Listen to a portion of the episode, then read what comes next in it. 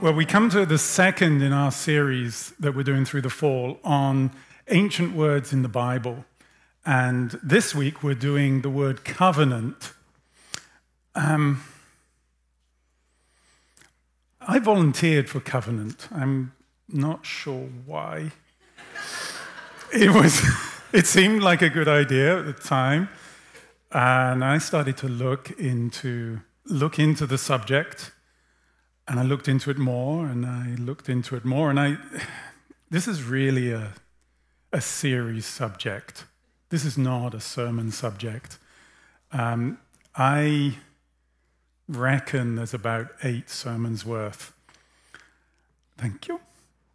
And today we have 25 minutes. So uh, we're really going to be looking only at a glimpse, as it were, of what this, mean, what this word means because it is really at the heart of all of God's purposes in creation. So, would you pray with me? Well, Father, as we come to this great subject this morning, we recognize uh, how impossible it is to grasp this in one sermon. But Lord, we ask that we might catch a glimpse of your eternal purposes, that we might be drawn closer to Jesus, and that, Lord, through this, by the working of your Holy Spirit, we might be made more like him. In his great name we pray. Amen. So, we're just going to try and look at three things this morning. Uh, we're going to want to think about the biblical meaning of the word covenant, as we, it is a word study. Uh, we're going to delve into God's use of covenants within the Bible, and then we're going to round that out thinking about the new covenant that God brings to us uh, by Jesus' blood. We want to think about the meaning of the word. That is actually the Hebrew word there. Um, I'm told it's, it's sort of pronounced Berit or something like that. And uh, the, the Bible, uh, the English translators always translate this word uh, with the word covenant in pretty much all the uh, English translations we have.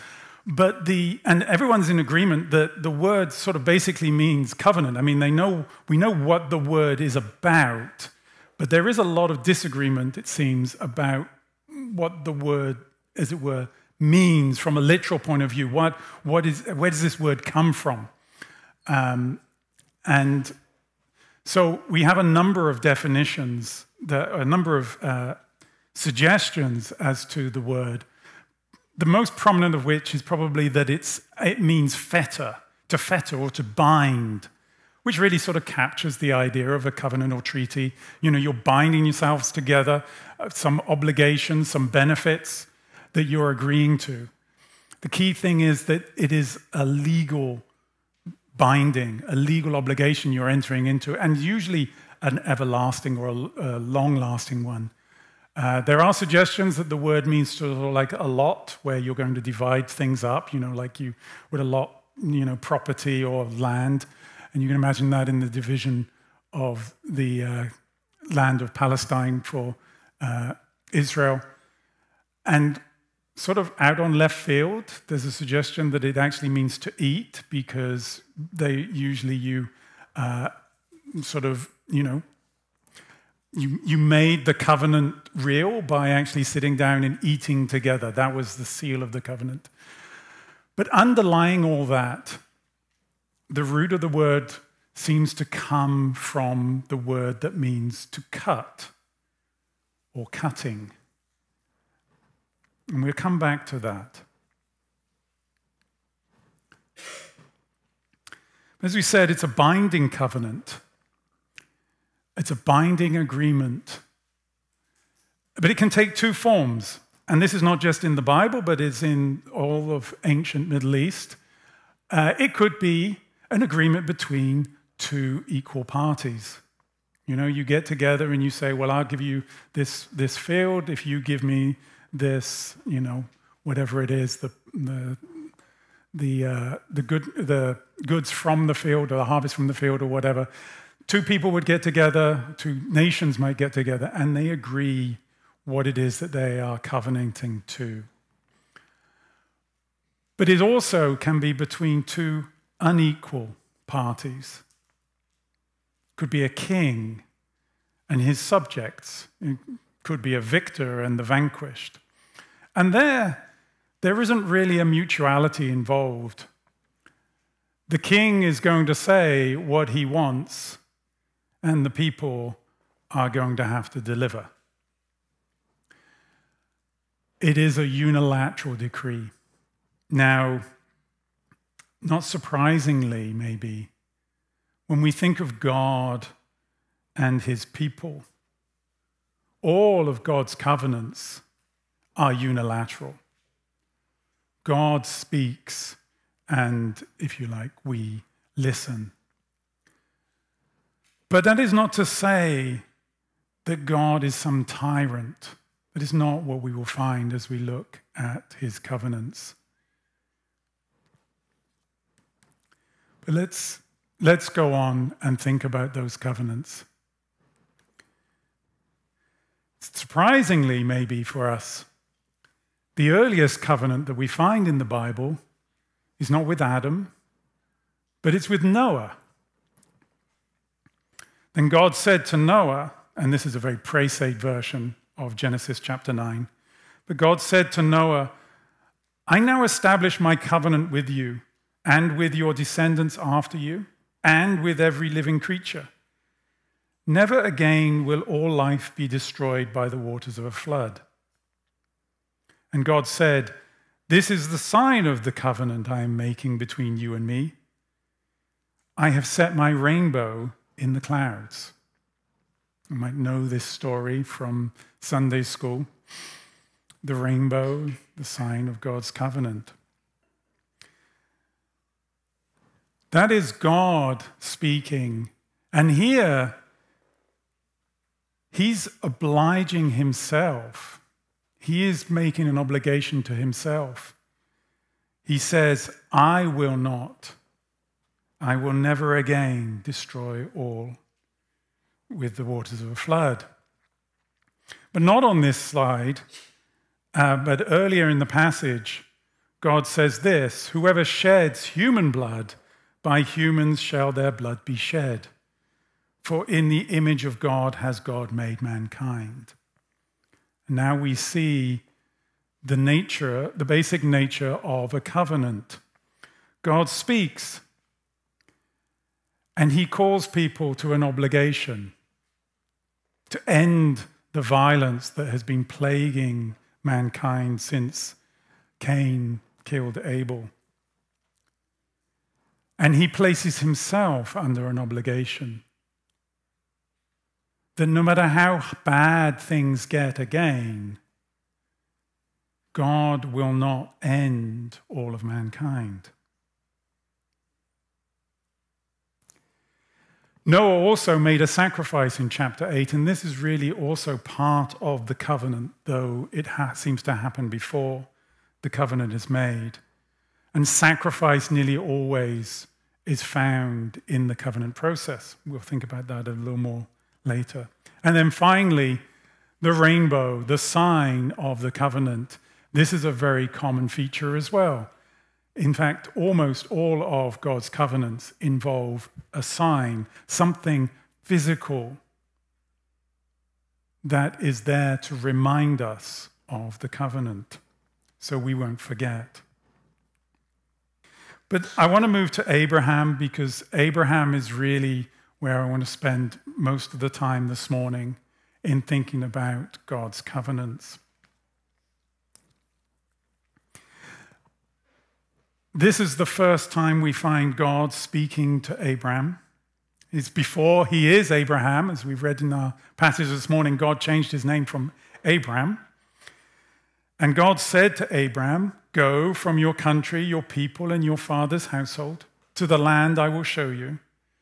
I will make you into a great nation. I will bless you. I will make your name great, and you will be a blessing. I will bless those who bless you, and whoever curses you, I will curse. All peoples of the earth will be blessed through you. Now, this is not the covenant that God makes with Abraham, but it is a threefold promise that starts the story for us. Abraham is called by God to leave his people, to go to the promised land, and God promises him a great name, a great nation, and to be a blessing to all people. And Abraham responds. Abraham leaves his father's house and he goes to the promised land. But he takes his nephew Lot with him. And they journey around the promised land together until eventually they become so wealthy, they become so endowed with flocks and herds that they really can't stick together anymore. And finally, they separate. And when they separate, God appears to Abraham again. And he confirms this is the promised land. Look, if any direction you like, all of this is going to be yours. Well, a little while later, Lot, he gets caught up in a little local war that takes place between five kings, or five warlords of the time. And he gets captured along with all of his uh, family. And Abraham hears about this and he gathers an, a, a force together and he goes off and he defeats these local kings and he saves uh, Lot. And he rescues him and he brings him back. And when he comes back, on the way back, he meets Melchizedek. Melchizedek is this strange character we know very little about. But we know two things. He is the king of Salem, which is later to become Jerusalem, and he is also priest of God Most High. And Melchizedek blesses Abraham, and Abraham gives Melchizedek a tithe of all the plunder that he's gained from the kings. Well, and then Abraham also he meets the king of Sodom. And that doesn't go so well. The king is very happy that his people and his plunder has been rescued. But Abraham is not happy to deal with him. Well, why am I telling you all this? Well, we read in chapter 15 of Genesis that after this, that is, after all I've just been describing to you, the word of the Lord came to Abram in a vision. Do not be afraid, Abram. I am your shield and your very great reward. But Abram said, Sovereign Lord, what can you give me since I remain childless? And the one who will inherit my estate is Eliezer of Damascus. And Abraham said, You have given me no children, so a servant of my household will be my heir. Many years ago, God said to Abraham, Leave your people, go to the place I'll show you, and I will make your name great I will make you into a great nation, and all peoples of earth will be blessed. And now, years later, God speaks to Abraham again, but Abraham is not a happy bunny. He's been wandering around for years in this promise, so-called promised land, and he owns none of it. And worse yet, he is now well over the hill age wise, and his wife is way past childbearing. And God comes back and he says, Look, don't worry, don't be afraid. I'm your great reward. And Abraham goes, What is going on? What is going on? I have no children. None of this is coming to fruition. I just had to go and fight battles with the local kings just to keep my nephew out of trouble. Abraham is not feeling great. He's not seeing a great nation. He's not even feeling a blessing to these local people, let alone all peoples. But the word of the Lord came to him, and he said, This man will not be your heir, but a son of your own flesh and blood will be your heir. He took him outside, and he said, Look up to the sky, count the stars, if indeed you can count them. And then he said, So shall your offspring be. And then we have this verse, which we know very well Abraham believed the Lord, and he credited it to him as righteousness. Abraham, despite everything, trusts God that indeed God is good for his promise, and that faith makes him right with God. And this forms a big part of Paul's, uh, Paul's explanation of the gospel to us in Romans. Okay. Well, what's this got to do with covenants? Well, God also said to Abraham, I am the Lord who brought you out of Ur of the Chaldeans to give you this land and take possession of it. But Abraham said, Sovereign Lord, how can I know that I will gain possession of it? These are the verses that immediately follow what we're just been talking about. Abraham believes God and it is credited to him as righteousness. And the very next line He's going, Well, how can I know that this second part of your promise is going to happen?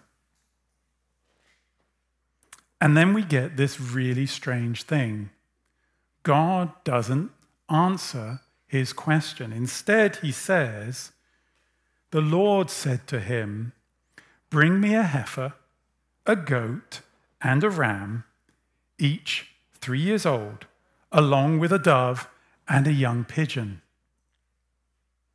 Abraham brought all these to him, cut them in half, and arranged the halves opposite each other. The birds, however, he did not cut in half. What? Like what? Well, we have to go back to that root meaning of the word covenant. To cut. In the Middle East, in the ancient Middle East, when a covenant was being made, very often it would involve an animal sacrifice. But the animal wasn't simply killed and then they ate it, it would be literally cut in half.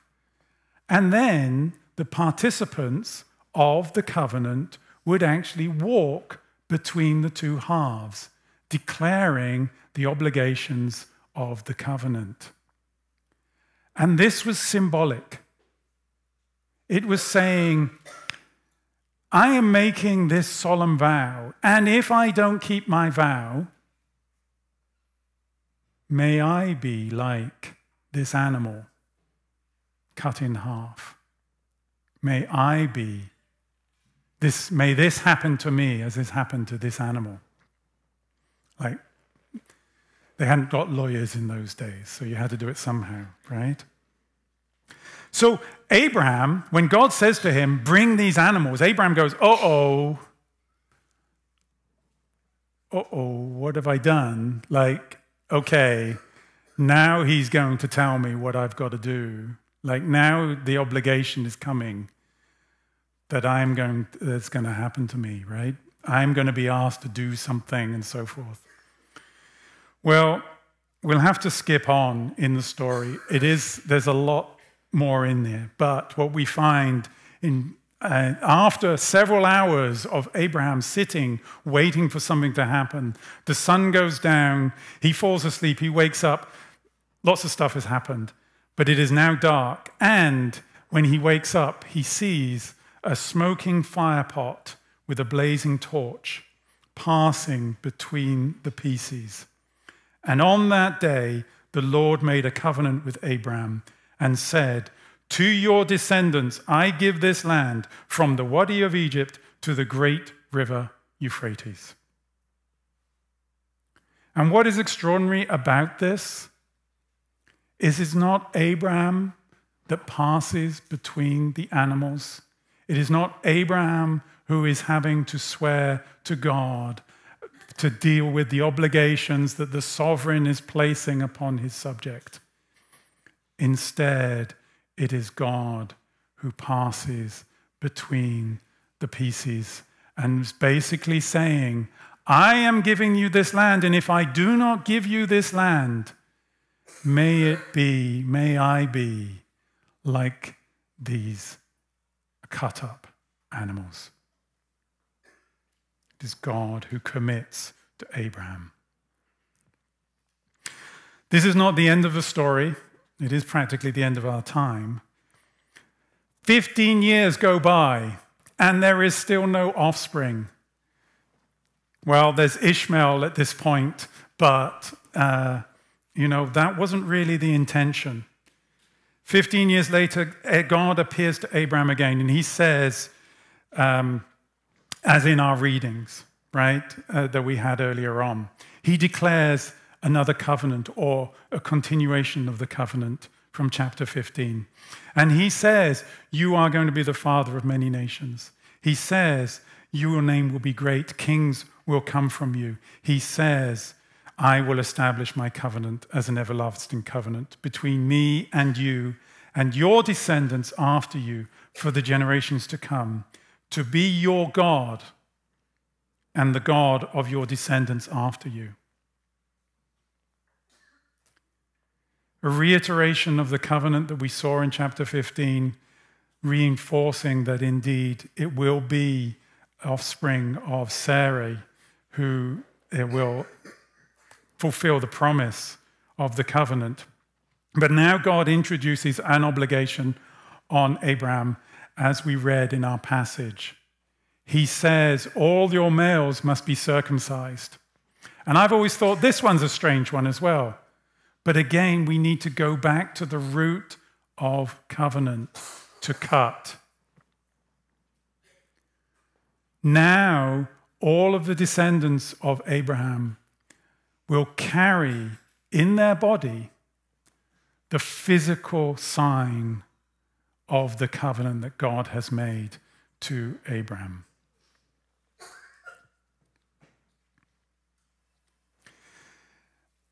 And if you notice in verse 7, this call that God is to be their God, this concept that I will be their God and they will be my people, this goes to the heart of God's covenants with his people. Time and time again, we find it in Scripture. It is to be the outcome of all of God's dealings with mankind. Okay. No. Still get it wrong. All right. We come to the covenant that probably most of you know, so we're not going to spend any time on it. The covenant that God makes with Israel through Moses. all we will uh, touch on here is really just to remind ourselves God says in many places throughout Exodus, Leviticus, and Deuteronomy about the covenant that he's making with these people, but here is what he declares in Exodus 34. Then the Lord said to Moses, Write down these words, for in accordance with these words, I have made a covenant with you and with Israel. Moses was there. He's up on the mountain with God. He was there with the Lord 40 days and 40 nights without eating bread or drinking water. And he wrote down on the tablets the words of the covenant, the Ten Commandments. Now, God's covenant with Israel wasn't restricted to the Ten Commandments, but they are really a summary of what God called Israel to do, the obligation he placed on them that he would give them, so that he would give them the promised land and be their God. And the sign of the covenant, we've talked about signs.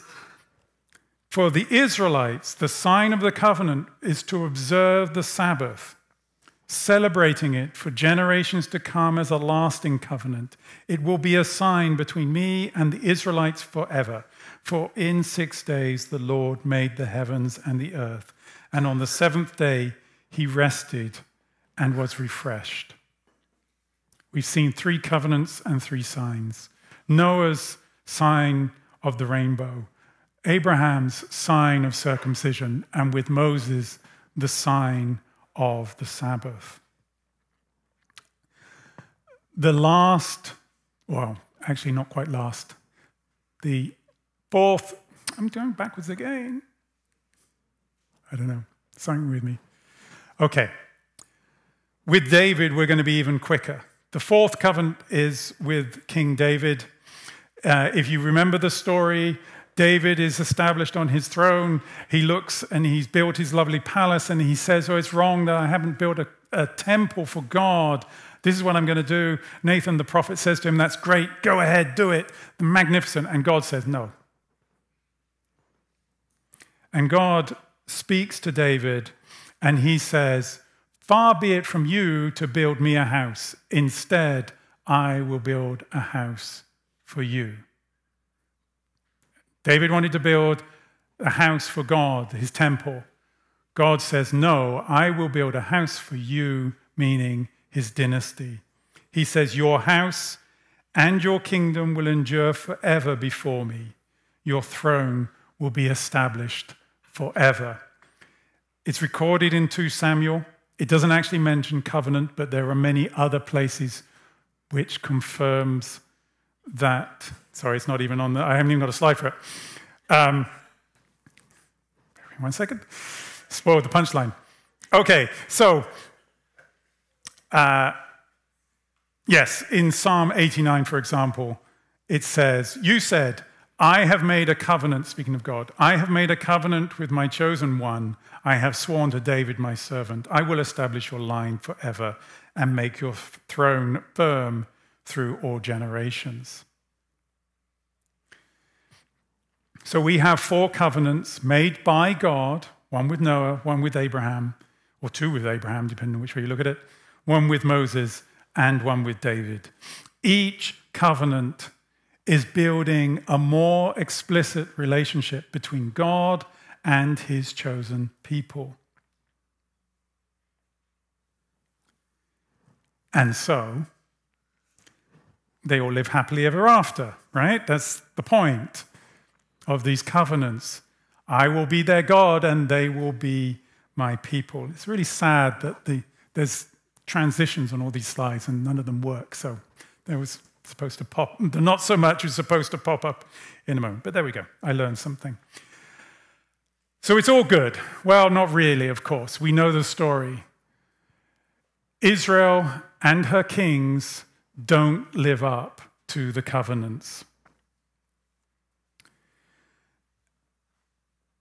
Things go from bad to worse, and we know that in the end, Israel goes into captivity and exile in Babylon, only to be brought back years later.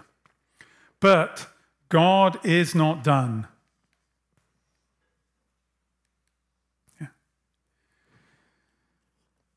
The prophets start to speak about something new. We have two samples here, very briefly. In Jeremiah, which is the main passage, this is the covenant I will make with the people of Israel after that time, after the exile. God promises there will be a new covenant.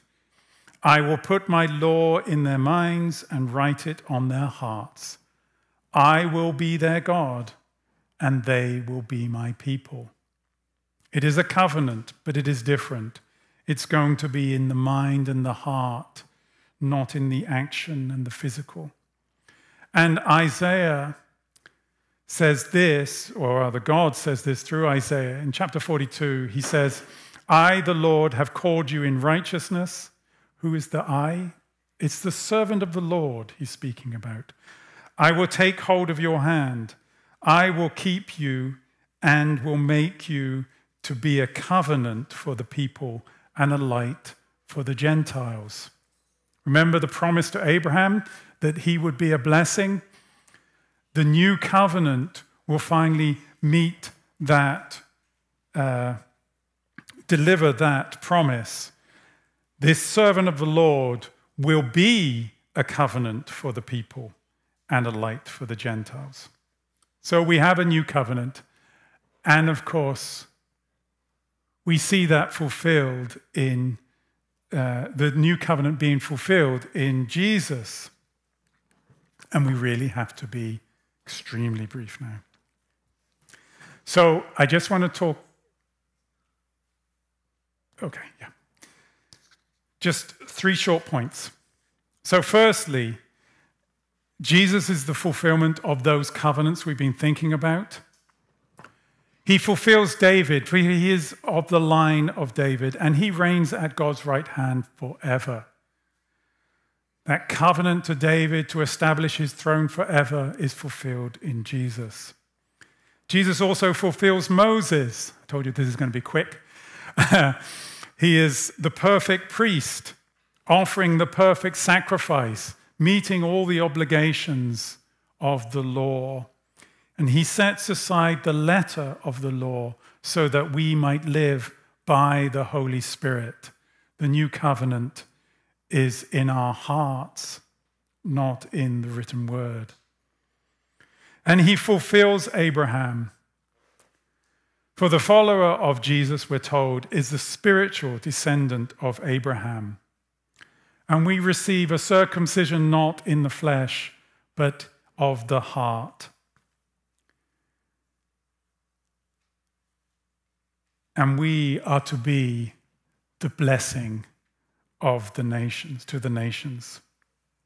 And finally, Jesus also fulfills Noah. And we really can't go into this very much, but Noah is really a prefiguring of Christ. He effectively saves humanity, humanity excuse me, because of his righteousness, his faithfulness, and his obedience to God and it is only through Christ that salvation is found. All right, nearly there.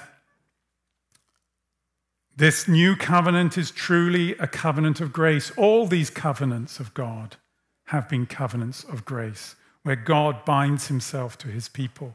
But this surpasses them all.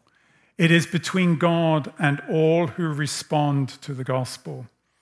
God gives salvation to all who are willing to receive, not for anything they've done, but through the blood of his Son. He gives his Holy Spirit to sanctify and enable us to live by faith. And he seals the covenant with the blood of his own Son. We've spoken about covenants and their signs. The new covenant also has a sign. For we live in the now and the not yet. And so Jesus took the cup and he said, This cup is the new covenant in my blood. Do this whenever you drink it in remembrance of me. And Paul says, For whenever you eat this bread and drink this cup, and we would have had a lovely illustration, we're going to enjoy a different communion uh, in a moment over lunch.